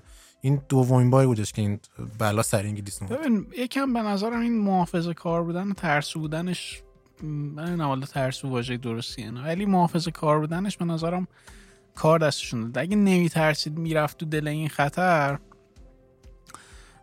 به نظرم زورشون می‌رفت. این دقیقه اصلا حالا 90 دقیقه تموم شده یک یک شده okay. تو همچنان تعویض داری در که ایتالیا تعویضای دیگه کمی داره برای انجام دادن. ابزار خیلی خوبی رو نیمکت داری. دیگه وقتشه استفاده کنید شانس آخره. ولی همچنان صبورانه می‌خواست که استرلینگ و اینا یه کاری بکنن. همچنان به ساکا اعتماد کرد اینو اون روند رو باش ادامه داد. کیلینی هم یقش رو گرفت. کجا میری آره برادر خیلی صحنه چه. میم شده قشنگا سر هر چی دارم می‌ذارم. خیلی آره چیز من یه. دیدم گفتش که یه یه عده‌ای گفتن چیز آناناس بذاری روی پیتزا. بعد این ساکا بود. اون که داشت می‌کشید که داشت می‌کشید داشت ایتالیانس اونا دارن می‌کشن آره خلاصه که میگم حالا این اتفاق افتاد. و موضوع بعدی این بود که سر پنالتی ها پنالتی اول و سوم و پنجم مهم بود. که سوم رشفورد زد. رشفورد پنالتی خوبی زد به نظر من. یعنی تنها کسی بود که دوناروما رو کامل فریب داد. مونتا توپش خورد تو تیرک به خاطر اینکه به نظرم شاید نمی‌دونم روزش نبود بچانسی بوده هر چی. شاید اگه رشفورد زودتر آورده بود تو شاید مثلا دقیقه اه، 105 آورده بودش دقیقه 100 آورده بودش تو این شانس رو داشتن که به کمکش و از خستگی همون دو سه مدافع عقب زمین ایتالیا و کمک سرعت رشفورد شاید گل می‌زدن. یه کاری می‌کرد. این همون چیزی که رو مخ منم هست. میگم تو یه سری وینگر سرعتی فوق العاده داری جلوی خط دفاع پیر. بعد تو چرا داری یواش بازی می‌کنی؟ تو از تمپوی بازی بری بالا اونا رو بدونی خسته کنی. خیلی آدم چیزا هرس می‌خوره. آره و حالا البته این که اونو چی خیلی غیرت مردانه واقعا. آره واقعا 120 دقیقه خیلی خوب داشتن بازی می‌کردن. یعنی تا اون دقایق آخر کیلینی می اصلا انگار خستگی براش بیمنیه خیلی همون شور و هم اشتیاق زیادی داشتم برای اینکه بازی رو ببرم یکی دو تا حمله اون اواخر فکر کنم نیمه دوم بود که بدن میذاشتن جلوی توپ اصلا با تمام. وجود بازی آره با تمام وجود. قشنگ سلاح غیرت. حالا رفت پنالتی ندارم خودت گفتیم یعنی مطمئن بودی می‌بری یا نه؟ اون استرس یکم مطمئن بودم. آخه از جردن پیکفورد گلر در نمیاد. بیخیال بابا دیگه. الان پنالتی. نگو دیگه. باور کن پنالتی. جورجینیو رو گرفت واقعا من خودم من بیخیال حادثه شده بود. بودم. گفتم خب بردن. جورجینیو یه جوری می‌زنه که گلر فریب می‌خوره ولی انقدر خوب گرفتش. اونم بر حسب حادثه بود. من دیگه حرفی. گلر در نمیاد با دستکش دستکش طلا گرفت. بهترین گلر یورو شد دیگه. 5 تا clean sheet کرد. تبلیغاتی. به انتخاب کی؟ یوفا شما یه با یه یوفای دیگه بکنم نه آقا هست AFC بکنم آقا رسمی اعلام شد account یوفا رو نگاه کن شما آقا دوناروما شد دوناروما شد بهترین بازیکن tournament tournament team of tournament هست ولی officially اون جایزه رو به کسی میدن که بیشترین clean sheet رو داره مثل لیگ برتر golden gloves خیلی وقتا. دخیا تو تیم منتخب بود ولی مثلا دستکش طلا رو می‌دونن جو هارت چون بیشترین clean sheet رو داشت باش قبول می‌کنم. حالا یه یه اتفاقی افتاد. پنالتی که خب حالا من رفت پنالتی دیگه okay بودم ولی واقعا فکرش نمی‌کردم جورجینیو خراب بکنه. دیگه آماده بودم اونو بزنه دیگه بپرم شادی بالا انجام پایین. آره. ولی اون سه تا پنالتی که خراب کردن انگلیسی ها مخصوصا رشفورد سانچو و ساکا من فکر کنم یه سری اتفاقاتی هم افتاد. یعنی حالا به خاطر رنگ پوستشون یه سری حجمها و. حملاتی به سمتشون روانه شد. اتفاقا الان بحثش تو اپیزود بعدم به. گروژ و گریلیش که چی بوده قرار بوده پنالتی بزنه نزنه. ببین نه الان تو اپیزود بکام هم گفتیم 98 مثلا بکام واقعا به دار کشیدن. ولی الان اون میشه گفت واکنش هیجانی اولیه بود. ولی بعدش هم بازیکن اومدن حمایت کردن. هریکن که اصلا گفت ما شما رو نمی‌خوایم به عنوان هوادار. من کاپیتان تیم ملی هم میگم شما رو به عنوان هوادار نمی‌خوایم. ساوتگیت محکوم کرد بوریس جانسون محکوم کرد. اون نقاشی یاد بود رشفورد که خراب کرده بله. بودن. خود هنرمندش اومد دوباره به رایگان هم ترمیمش کرد هم دوباره کشید. هوادار اومدن گل گذاشتن عکس گرفتن. عوض شده قضیه و اون آدما دیگه تو اقلیتن. به شدت هم دارن محکوم میشن. صحنه‌های زشتیه ولی خب یه نفرم دستگیر شده ظاهرا. اه، اینا خبر یه ندارم نفر یه, یه مرد 50 ساله ظاهرا دستگیر شده به خاطر تویینی که به رشفورد کرده. در, واقع تویین نجات پرستانه که کرده. ببین کلا اینا تو مثلا چرا حالا تو ایتالیا بالوتلی همیشه سوژه این رفتارا بود. یا مثلا بله. تو آلمان اوزیل بله. که خود اوزیل هم اعتراض کرد به آلمانا که می‌گفت شما خودتون من اینجوری می‌کنین حالا دارین انگلیسی ها رو مسخره می‌کنین. یه چیزیه که متاسفانه هست و باید واقعا ریشه کن شه. تو کشور خود ما هم هست. من یه تیت دیدم تو یه جایی نمی‌خوام اسمشو بگم حالا چون واقعا کار کثیفی بود. تیتر زده بودن که سیاها قهرمانی رو از انگلستان گرفتن. ما. تو کشور خودمونم سالها فاصله داریم تا یه سری ذهنیت رو اصلاح کنیم. درباره گریلیش هم که گفتی قضیهش اینه که روی کین فکر کنم بعد از بازی میاد تو آی تی وی میگه که چرا با وجود گریلیش یا مثلا شا... لوک شاو اه، بعد ساکای 19 ساله پنالتی زن پنجم باشه. که بعدش حالا هم ساوتگیت من گفت آقا انتخاب من بوده و یه چیزی هست بعد من بگین. هم خود گریلیش هم یه توییتی که گفتش آقا من حاضر بودم. حتی گفتم که می‌زنم مربی انتخاب کرده منو گذاشته بودش نفر ششم. یعنی حالا یه چیزیه که بر این اساس گفته میشه. دربارش حرف زیاده من خودم شخصا میگم خب وقتی گریش هست چرا اون بچه 19 ساله؟ من اصلا بودم ساکا رو میکشتم بیرون قبل پنالتی. ولی خب چیزی هم. بگم. حالا خیلی صحبت راجع به این شد که اینا چرا پنالتیشون رو خراب کردن. ولی خب باید به نظرم به دوناروما هم کردیت داد و کار بزرگی کرد. یعنی اون دوتا پنالتی آخر رو گرفتن خیلی شادی نکرد. پنالتی آخری که گرفت. خیلی ریلکس بلند می‌دونی شد چیه جریانش کرد گفتم اصلا نفهمیدم قهرمان شدی خودم متوجه نشدم. آره. حالا تو خودت در الان فیناله رو دیدی؟ آره من خیلی از دست این سینیه هرس خوردم. می‌گفتی تو گروه هم و کلمات غیر قابل پخشی بود. و روی گل اولی که دوناروما خورد واقعا از اون گلر انتظار نمیره که زاویه بسته. اینجوری گل البته بخوره. من میگم خوب زد شو. خیلی اوکی خوب زد ولی ضربه یه جوری بود که نمی‌شد تو دروازه‌بانی و زاویه بستت نباید توپ رد بشه. دیگه. و ایشون ولی- گلر بوده خودش خودش. آره توی طول بازی به نظر من بونوچی و کیلینی فوق العاده بودن. من دوباره تمام علاقم با آقای کیلینی برگشت. با آقای بونوچی که علاقه داشتم و ارادت هم داشتم با آقای کیلینی مجددا ریپیر شد. آره ارادتم رو- روابط شکسته دوباره ترمیم شد. صلحی برقرار شد. ولی اینسینیه اصلا خوب بازی نکرد. ایموبیله چطور؟ ایموبیله ایموبیله رو خب قشنگ جزو کسایی بود که قشنگ target بسته بودنش. دفاع حالا نمی‌دونم اون طرف. مگوایر بود؟ مگوایر استونز بودن. مگوایر اسموس کامل بسته بودنش و خیلی خوب کاری کرد به نظر من. مانچینی که کشیدش بیرون اینسینیه هم همینطور.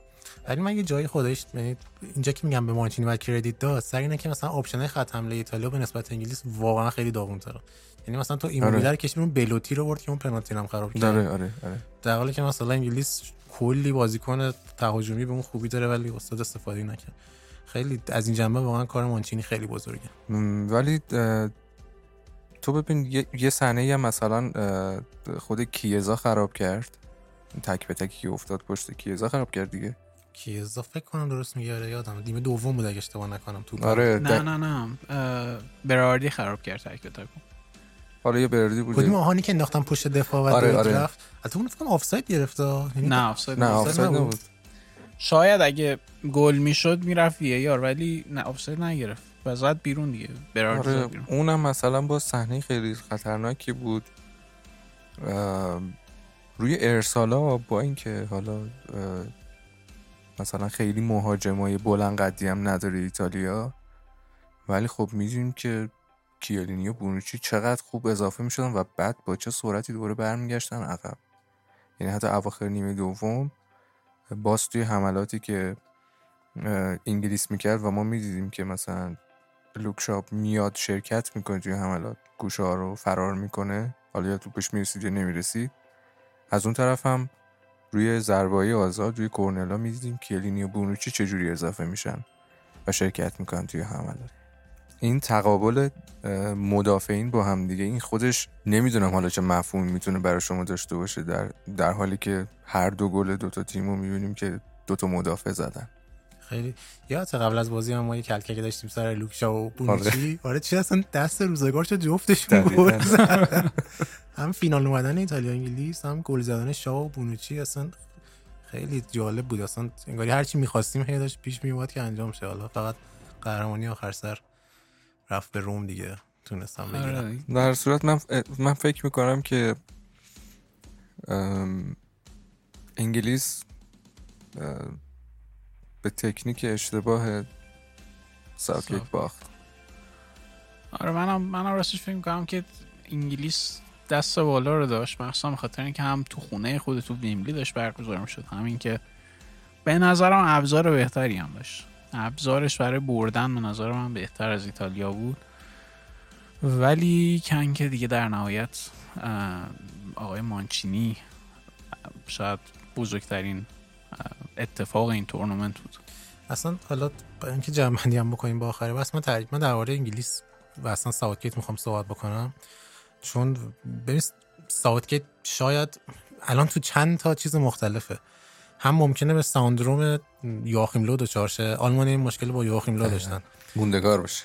نه نه نه نظر موندگاری. از این نظر که ببین خب آلمان گزینه دیگه نداشته باشن. یه تیم خوبی داشت. مم. هی هم میمدن تو نیمه نهایی ها و نمی‌تونستن قهرمان شن تا بالاخره اون اتفاق تو 2014 افتاد قهرمان شدن و به اوجش رسید.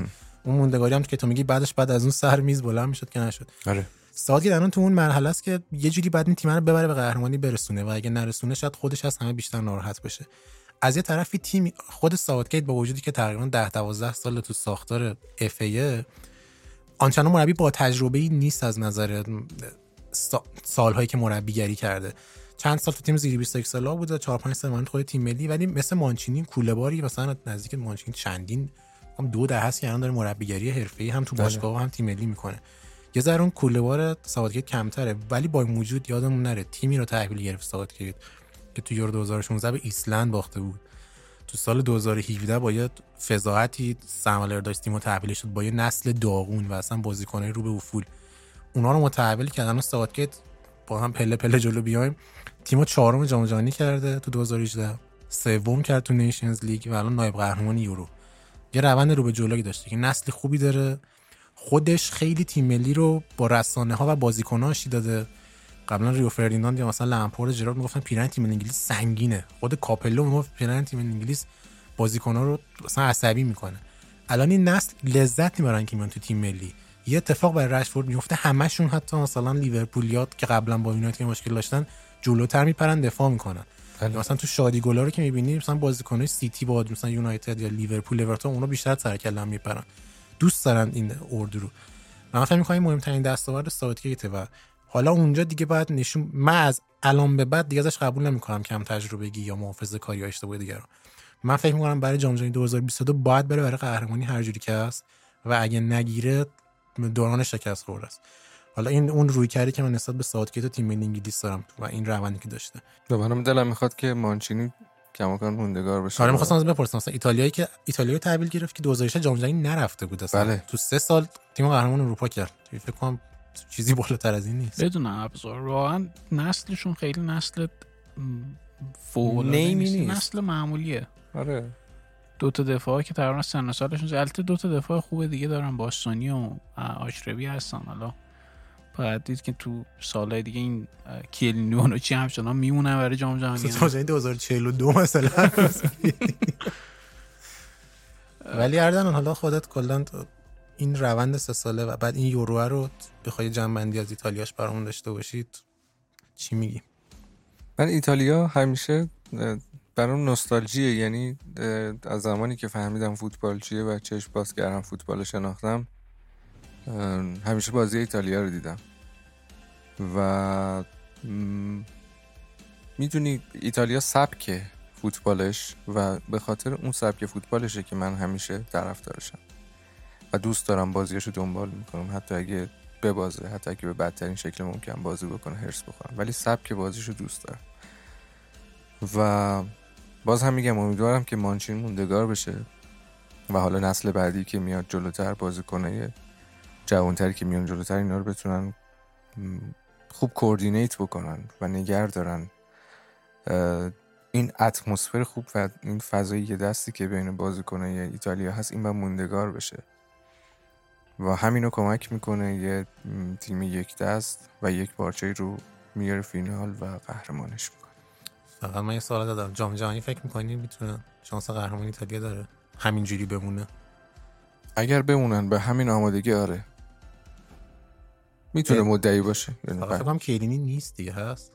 فکر نمی کنم باشه. باستونی رو می‌ذارن که باستونی می‌ذارن ولی می‌تونه مدعی باشه. جز. مدعیه. ببینیم. ببینیم آره چه اتفاقی میفته دمت گرم اردلان. مرسی که اومدی به ما اضافه شدی توی این بحث و ما می‌خوایم بریم با شهریار راجع به موضوع در واقع یه ریویوی داشته باشیم از خود یورو از کل اتفاقات یورو و بعد از اون یه تیم منتخب از توش بکشیم بیرون. همراهمون باشین.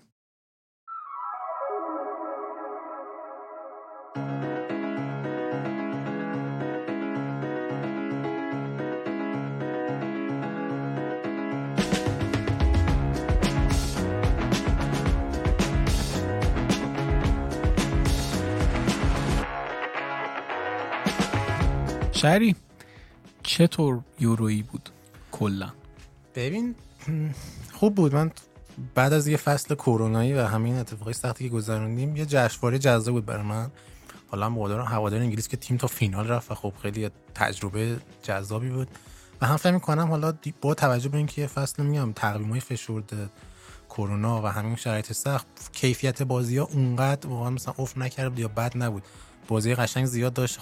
شگفتی خیلی خوب داشت و فکر می‌کنم یورویی که بعدا اگه به یاد بیاریمش یه نگاه مثبت‌تری بهش داریم. حالا نمی‌دونم موافقی با. ببین من یه چیزی بگم. به نظرم یکی از دلایلی که سطح این تورنمنت بالا موند به نظر من جام جهانی 2018 سطح تورنمنت بالاتر بود. از یورو 2016 هم سطح تورنمنت بالاتر بود. علیرغم این که فصل به قول تو فصل طولانی بود و کلا این ماجرای کرونا و غیره. ولی به نظرم اومده این داستان پنج تا تعویض خیلی به این قضیه کمک کرد. یعنی اگه نگاه کنی تنها عاملی که می‌تونه این این در واقع فشاره رو کم کنه و کنترل کنه این پنج تا تعویض به نظر من و اینکه اسکوادای بزرگتری رفتن به یورو. و فکر می‌کنم که شاید بهتر باشه تورنمنت های بعدی هم این اتفاق بیفته. با توجه به اینکه یه تورنمنت در واقع ملی عموما بعد از یه فصل سخت و طولانی میاد برگزار میشه. شاید اگه اینکه این پنج تعویض توی تورنمنت ها باقی بمونه اصلا کلا سطح کیفی تورنمنت ها بره بالاتر. ندیدم جای این صحبت رو بکنن دیدگاه شخصیمه ولی اگه این اتفاق بیفته من نظرم اتفاق خیلی خوبی می‌تونه باشه. آره شاید کشور کوچیکتر مخالفت کنن. به مثلا دانمارک انگلیس رو می‌دیدن انگلیس از نیمکتش بازیکن بزرگ میورد دانمارک کیفیتش خوب افت می‌کرد.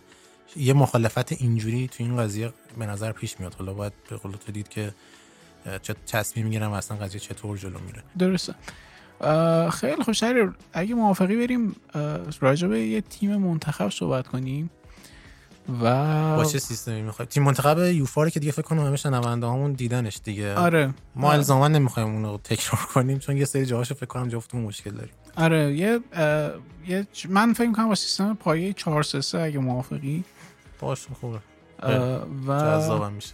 آره حتی من تو این تیم منتخبا من 3 4 3 میچینم چون هم دوستان دفاع کمتر باشه بازیکن هجومی بیشتر باشه. ولی حالا اینم بریم. چون می‌دونم حق یکی خورده میشه نمی‌خوام. احتمالاً سرمون باید دعوا کنیم ولی اوکی بگیم. والا اول از همه با دروازه‌بان فکر کنم شروع کنیم. روز فهم اینو کنم ببخشید. ما این تیم منتخبم آخر سر عکسش رو تو اینستاگراممون و تلگراممون می‌ذاریم. حالا شما بیاید نظر بدید و ببینیم تیم منتخب شما چیه. این تیم منتخب فوتیمو اونجا گذاشته میشه و ما دوست داریم که ببینیم نظر شما هم هم درباره تیم ما چیه و هم مثلا تیم منتخب خودتون رو بذارین. دروازه‌بان هم که گفتی من موضعم مشخصه جردن پیکفورد ولی اگه می‌خوای دوناروما رو بذاری من مشکلی ندارم. ببین راستش من با پیکفورد پیکفورد okay بودا نه که بد بود ولی یه مشکل پیکفورد انگلیس اصلا یکی دیگه است. اون پیکفورد اورتون رو باید بذارید کنار. ببین قبول ندارم. یه جاهای یعنی اگه می‌شد highlight کرد یه جایی یه کارایی می‌کنه قشنگ اعصابت خورد می‌کنه. شوتی هم داد یه جایی توپو مینداخت جلو پای همون فورواردا یه جایی پاسایی که می‌داد می‌زد زیرش می‌رفت اوت. اصلا اعصاب آدم خورد می‌کرد. برای همین به نظرم بیا کسی که سرنوشت تورنمنت رو مشخص کرد و بگیریم و با دوناروما موافقم. بدبخت پیکفورد هم داشت مشخص می‌کرد ولی سعیشو کرد.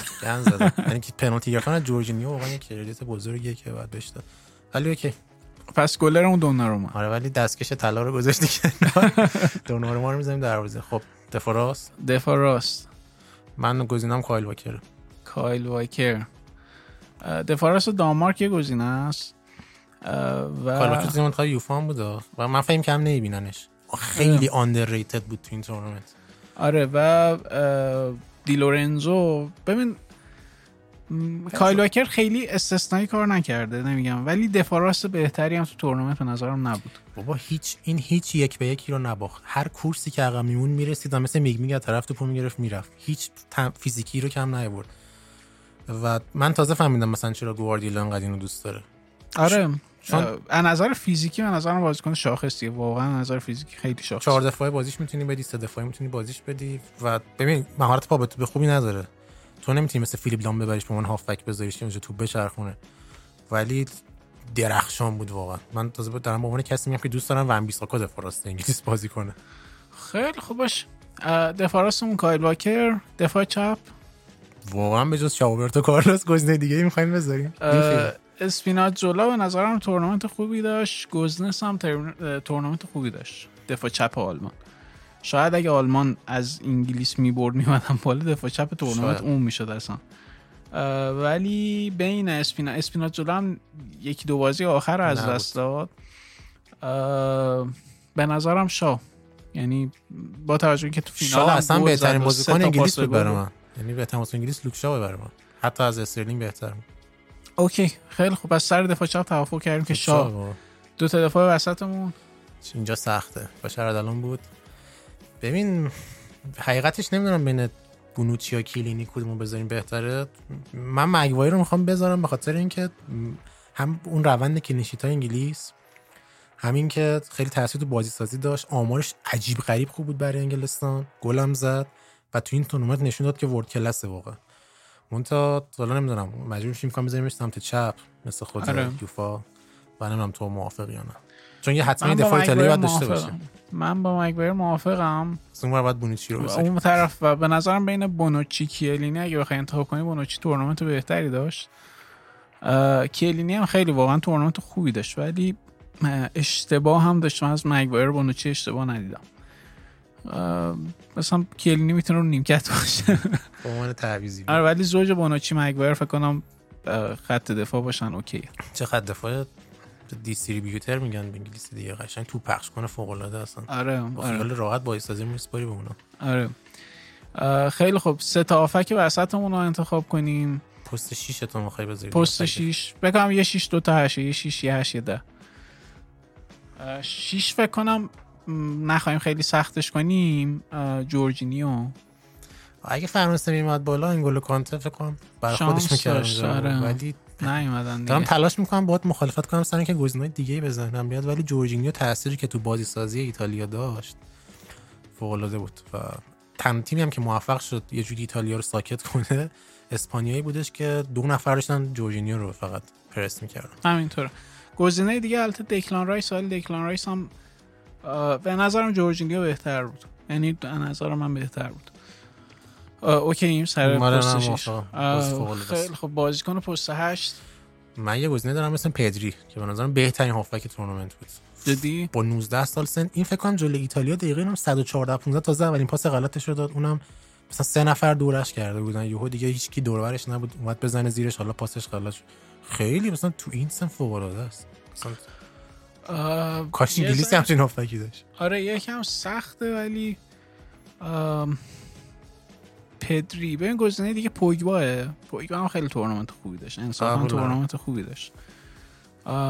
و می‌تونیم هر دوشون رو داشته باشیم. چون گزینه سومی هم پیدا نمی‌کنم. می‌خوام بگم یکی دیگه کس دیگه هم چون وراتی خیلی تورنمنت استثنایی نداشت. اول تورنمنت هم از دست داد. کلوین فلیپس هم گزینه بدی نیست ولی به نظرم پوگبا تورنمنت بهتری داشت تو نسبت به- ایتالیا لوکاتلی هم خوب بود ولی باز لوکاتلی خب فیکس نبود. آره. خیلی بازی ها رو. آره. پس اگه موافقی خط هافبکمون میشه پدری پوگبا و جورجینیو. گزینه خوبی هم. یکم فانتزی هن ولی امیدوارم کسی مقابل تیم تهاجمی بازی آره، نکنه. احتمالاً. چون پوگبا که قطعا بر نمیگرده دفاع کنه آره. پدری هم انتظاری ازش نمیره. ستای جلو الان بهشون رسیدیم؟ ستای جلو خیلی سخت ترین قسمته. اه، وینگر چپ. من برای وینگر چپ یه گزینه یکم عجیب غریبی می‌خوام انتخاب کنم. می‌خوام زوبر رو انتخاب کنم. وینگر چپ تیم ملی سوئیس. چهار تا پاس گل داد بهترین بیشترین پاس گل داد تو تورنمنت. و سوئیس تا به نظرم تا اونجایی که اومدن بالا از تاثیرگذارترین بازیکناشون بود. و به نظرم وینگر چپ شا... خیلی شایسته بود که اون باشه. گزینه‌های دیگه ای هم بودن. حالا استرلینگ نمی‌دونم بگیم وینگر چپ بود یا راست بیشتر چپ بود. ولی سمت هم راحت بازی می‌کنه یعنی اگه می‌خوای آره، تو تیم اگه- جاش بدی سمت راست هم می‌تونیم میشه مثلا گذاشتش. سمت راست آره. ولی به بحران می‌رسیم که کیزا رو چیکار کنیم؟ او کیزا از بعد تو کریستیانو رونالدو رو مثلا نمی‌دونم می‌خوای بذاری یا نه. خب می‌تونیم اونایی که نمی‌دونم کریستیانو رونالدو رو چیکار کنیم؟ واقعا آقای گل تورنمنت هری کین 4 تا گل زده. ببین بیا یه کاری کنیم. بیا فوروارد نوک رو جدا کنیم. یه وینگر چپ یه وینگر راست انتخاب کنیم. بین سه تا گزینه‌مون کیزا استرلینگ زوبر تو دوتا رو بگو. برای وینگرها می‌خوای بذاریشون آره دیگه چیکار کنیم؟ کیزا رو واقعا بعد گذاشت چون هم ایتالیا تیم قهرمانه هم کیزا فوق العاده بازی کرد. چند تا بازی هم واقعا برای ایتالیا نجاتشون داد. اون زوبرم که تو میگی تو تیم کوچیکی مثل سوئیس واقعا خیلی تاثیر داشت و سوئیس واقعا یقه گیری کرد خیلی تیمای بزرگ و فوق بازی کرد. مونتا ببین انگلیس فینالیست شد تا قدمی قهرمانی رفت و بخش زیادیشو مرهون تلاشای رحیم استرلینگه و شاید بازیکن مورد علاقه من خیلی نباشه ولی خب تورنمنت درخشانی داشت و من به نظر من تو ترکیب باشه. بین این گزینه‌هایی که تو گفتی. خیلی خب انتخاب سختیه ولی okay. اگه کی- مخالفتی داری بگو. من اگه بودم به جای کیزا می‌خواستم زوبر رو بگم بذاریم. ولی okay بین این دوتا کیزا و استرلینگ رو انتخاب می‌کنیم. برای دوتا وینگر فورواردمون من میسپارم به خودت واقعا نمی‌خوام دخالتی کنم. چون آقا خیلی فوروارد سخته. می‌خوام سخت. یه گزینه که داریم رونالدو آقای گل پاتریک شیک هم آقای گل بود فقط چون اسیست کمتری داشت جایزه رو بهش ندادن. یه ذره عجیبه فقط بعد به این نفر جایزه رو بدن نمی‌دونم چرا. و هری کین 4 تا گل زده بود تورنمنت خوبی داشت. میگم گزینه حالا ببین هری کین به نظرم خیلی تورنمنت خوبی نشه یه جایی از تورنمنت وارد شد اصلا انگار فینال هم به نظرم خیلی کار خاصی نکرد. خاطر همین دلم با هریکین نیست. با اینکه یه سری بازی رو خوب بازی کرد مثل بازی با اوکراین. دلم با هریکین نیست. پاتریک شیکم باز یه ذره نمیشه گفت خیلی. این بار تیم رو به دوش نمی‌کشید. واقعا فقط گل زد. به این مثل روی که می‌تونید نوع کاذب هم بیارید تو دنی اولمو اویارزبا این کارا میشه آره نمی‌دونم. اگه که بخوایم این, این کار رو بخوایم بکنیم شاید کریستیان رونالدو بهترین گزینه باشه. یعنی یه ذره کار آسون تر می‌کنه برای همه. آقای گل هم هست دیگه. آره آقای گل تورنمنت هم بوده دیگه. خوب هم بازی کرد یعنی خدایی شالا در حد توانشون. به نظرم اگه تیم اگه مربی یکم بهتر کار می‌کرد اونا می‌تونستن بیان بالاتر از این. های فکر کنم اگه موافقی سنتر فورواردش هم کریستیان رونالدو باشه. مشکل ندارم. 4 3 شد که الان بازم میگم عکسش شد آخر سر ما تو social media هم می‌ذاریم که ببینید و شما هم نظر بدید و خب شاید یه چیزی که یه مربی انتخاب کنه این تیم. قطعا مانچینی باید باشه که مربی تیم قهرمانی دیگه. اه. البته که من خواستم بگم پتکوویچ. پتکوویچ ببین ما... اگه مانچینی بود من به رو لوئیس انریکه و همین پتکوویچ که تو میگم نظری داشتم. یعنی اونا ولی مارچینی واقعا نمی‌تونیم باش مخالفت کاریش نمیشه که. تیم قهرمانه و واقعا آره. خوب بودن. آره عالی بودن. روز بعد یه چیزی فقط. خود یوفا دوناروما رو به عنوان بهترین بازیکن معرفی کرد. من روش نکته دارم. به نظرم بهترین بازیکن ایتالیا هم نبود. جورجینیو رو داشتید که خیلی خوب بازی کرد. اسپینازولا رو داشتی بونوچی. بونوچی کیلینی. نمی‌دونم چرا دوناروما رو انتخاب کردن. اول اینکه با این موافقی یا نه و بهترین بازیکن تو یورو به نظرت کیه؟ من خودم میگم بهترین بازیکن یورو رو می‌تونم بدم به جورجینیو یا بدم به بونوچی. من نظرم بونوچی. آره ولی دارم به دوناروما تو خودت فکر مخالفی. منم آره یه ذره به خاطر اینکه انگاری حس کردم جوگیر شدن دو تا پنالتی گرفت سرنوشت تورنمنت رو تغییر داد ولی می‌دونی خیلی بهش فشاری نیومد تو طول بازی ها و به نظرم مدیون بونوچی کیلینیه این که فش فشاری نیومد و بقیه بازیکن ایتالیا. و بابت همین قضیه به نظرم که بونوچی موقعی که به نظرم بهترین بازیکن تورنمنت باشه. فینال هم به نظرم بهترین بازیکن زمین بونوچی بود. و هم گل زد و هم کار رو در آورد و پنالتیشو هم گل کرد و پنالتی سه ایتالیا رو زد و به نظرم به نظر من player of tournament بونوچی بود؟ و دوم قهرمانی تاریخ یورو به ایتالیا هدیه داد. خب مرسی از همتون که با ما تا اینجا همراه بودین. بریم برای بخش بعدی.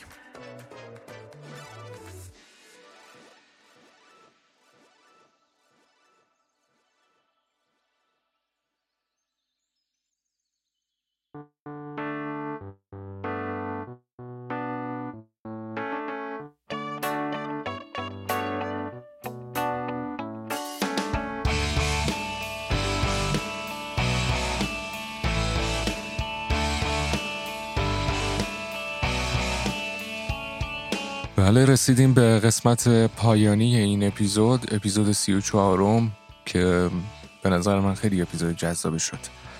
امیدواریم که شما هم دوست داشته باشین. یادتون نره که ما رو می‌تونید با handle at فوتیمو F O T E A M O در تمام social media دنبال بکنید و در هر پلتفرم پادکستی که ما رو میشنوید اونجا ما رو subscribe بکنید تا هر موقع که اپیزود جدید release شد بتونید بشنویدش. برای همکاری و sponsorship هم ایمیل فوتیمو در description تمام اپیزودهای ما هست. می‌تونید اونجا با ما در ارتباط باشید کامنت هم فراموش نشه که می‌تونید توی قرعه کشی شرکت بکنید. دوستان من شهریار نوبهار و روزبه پناهی اینجا هستن. تا با شما خدافظی کنم. خب یه اپیزود دیگه هم از فوتیمو تموم شد. همزمان باهاش یورو 2020 هم به پایان رسید. مستقیم تو این 5 تا اپیزود از قبل تا بعد از یورو یه پوششی بدیم رقابت رو با هم بحث کنیم. حالا همه با هم بودیم اردلان هم اضافه شد بهمون و دیگه برای ما که تورنمنت جالب بود. من اردلان دو تا تیممون اومدم فینال و اتفاقای تاریخی شد و یه خاطرهای خوبی ازش برامون به بود و حالا سعی می‌کنیم روند منظم رو ادامه بدیم و تاریخ انتشار اپیزودامون رو بتونیم همینطوری منظم نگهشون داریم و ممنونیم از شما که اینقدر از ما حمایت می‌کنید کامنت می‌ذارید و خلاصه ما دلگرمی می‌دید دم همتون گرم. مرسی ازتون. فعلا خداحافظ. خب من خیلی خوشحالم که این اپیزودم در خدمتتون بودیم. امیدوارم که دوست داشته باشین این 4 5 تا اپیزود مختص یوروی ما رو. و باز برامون کامنت بذارین عقایدتون رو برامون بفرستین. با ما تعامل کنید و دیگه فوتی ما رو ببریم جلو با هم دیگه. مرسی از همتون. فعلا خدا نگهدار. ممنونم از شما دوستان خوبم و شما شنونده های پادکست فوتیمو. در این روزهایی که خیلی حال هممون خوب نیست امیدوارم تنها چیزی که برامون مونده همون امیدوار بودن به خودمون رو از دست ندیم. فکر می‌کنم تنها دارایی این روزها برای ماها همینه که فقط به خودمون امیدوار باشیم. یادمون بمونه که روزهای سخت همیشه گذشتن. شب و تاریکی و سیاهی همیشه رفته و جای خودش رو به روشنی و روز داده. امید اینکه روزهای خوبی در پیش داشته باشیم. اینجا تهران صدای ما را از استودیوی فوتیمو میشنوید در اوایل مرداد ماه 1400 لطفا تا اپیزود بعدی خیلی مراقب خودتون و عزیزانتون باشید. فعلا.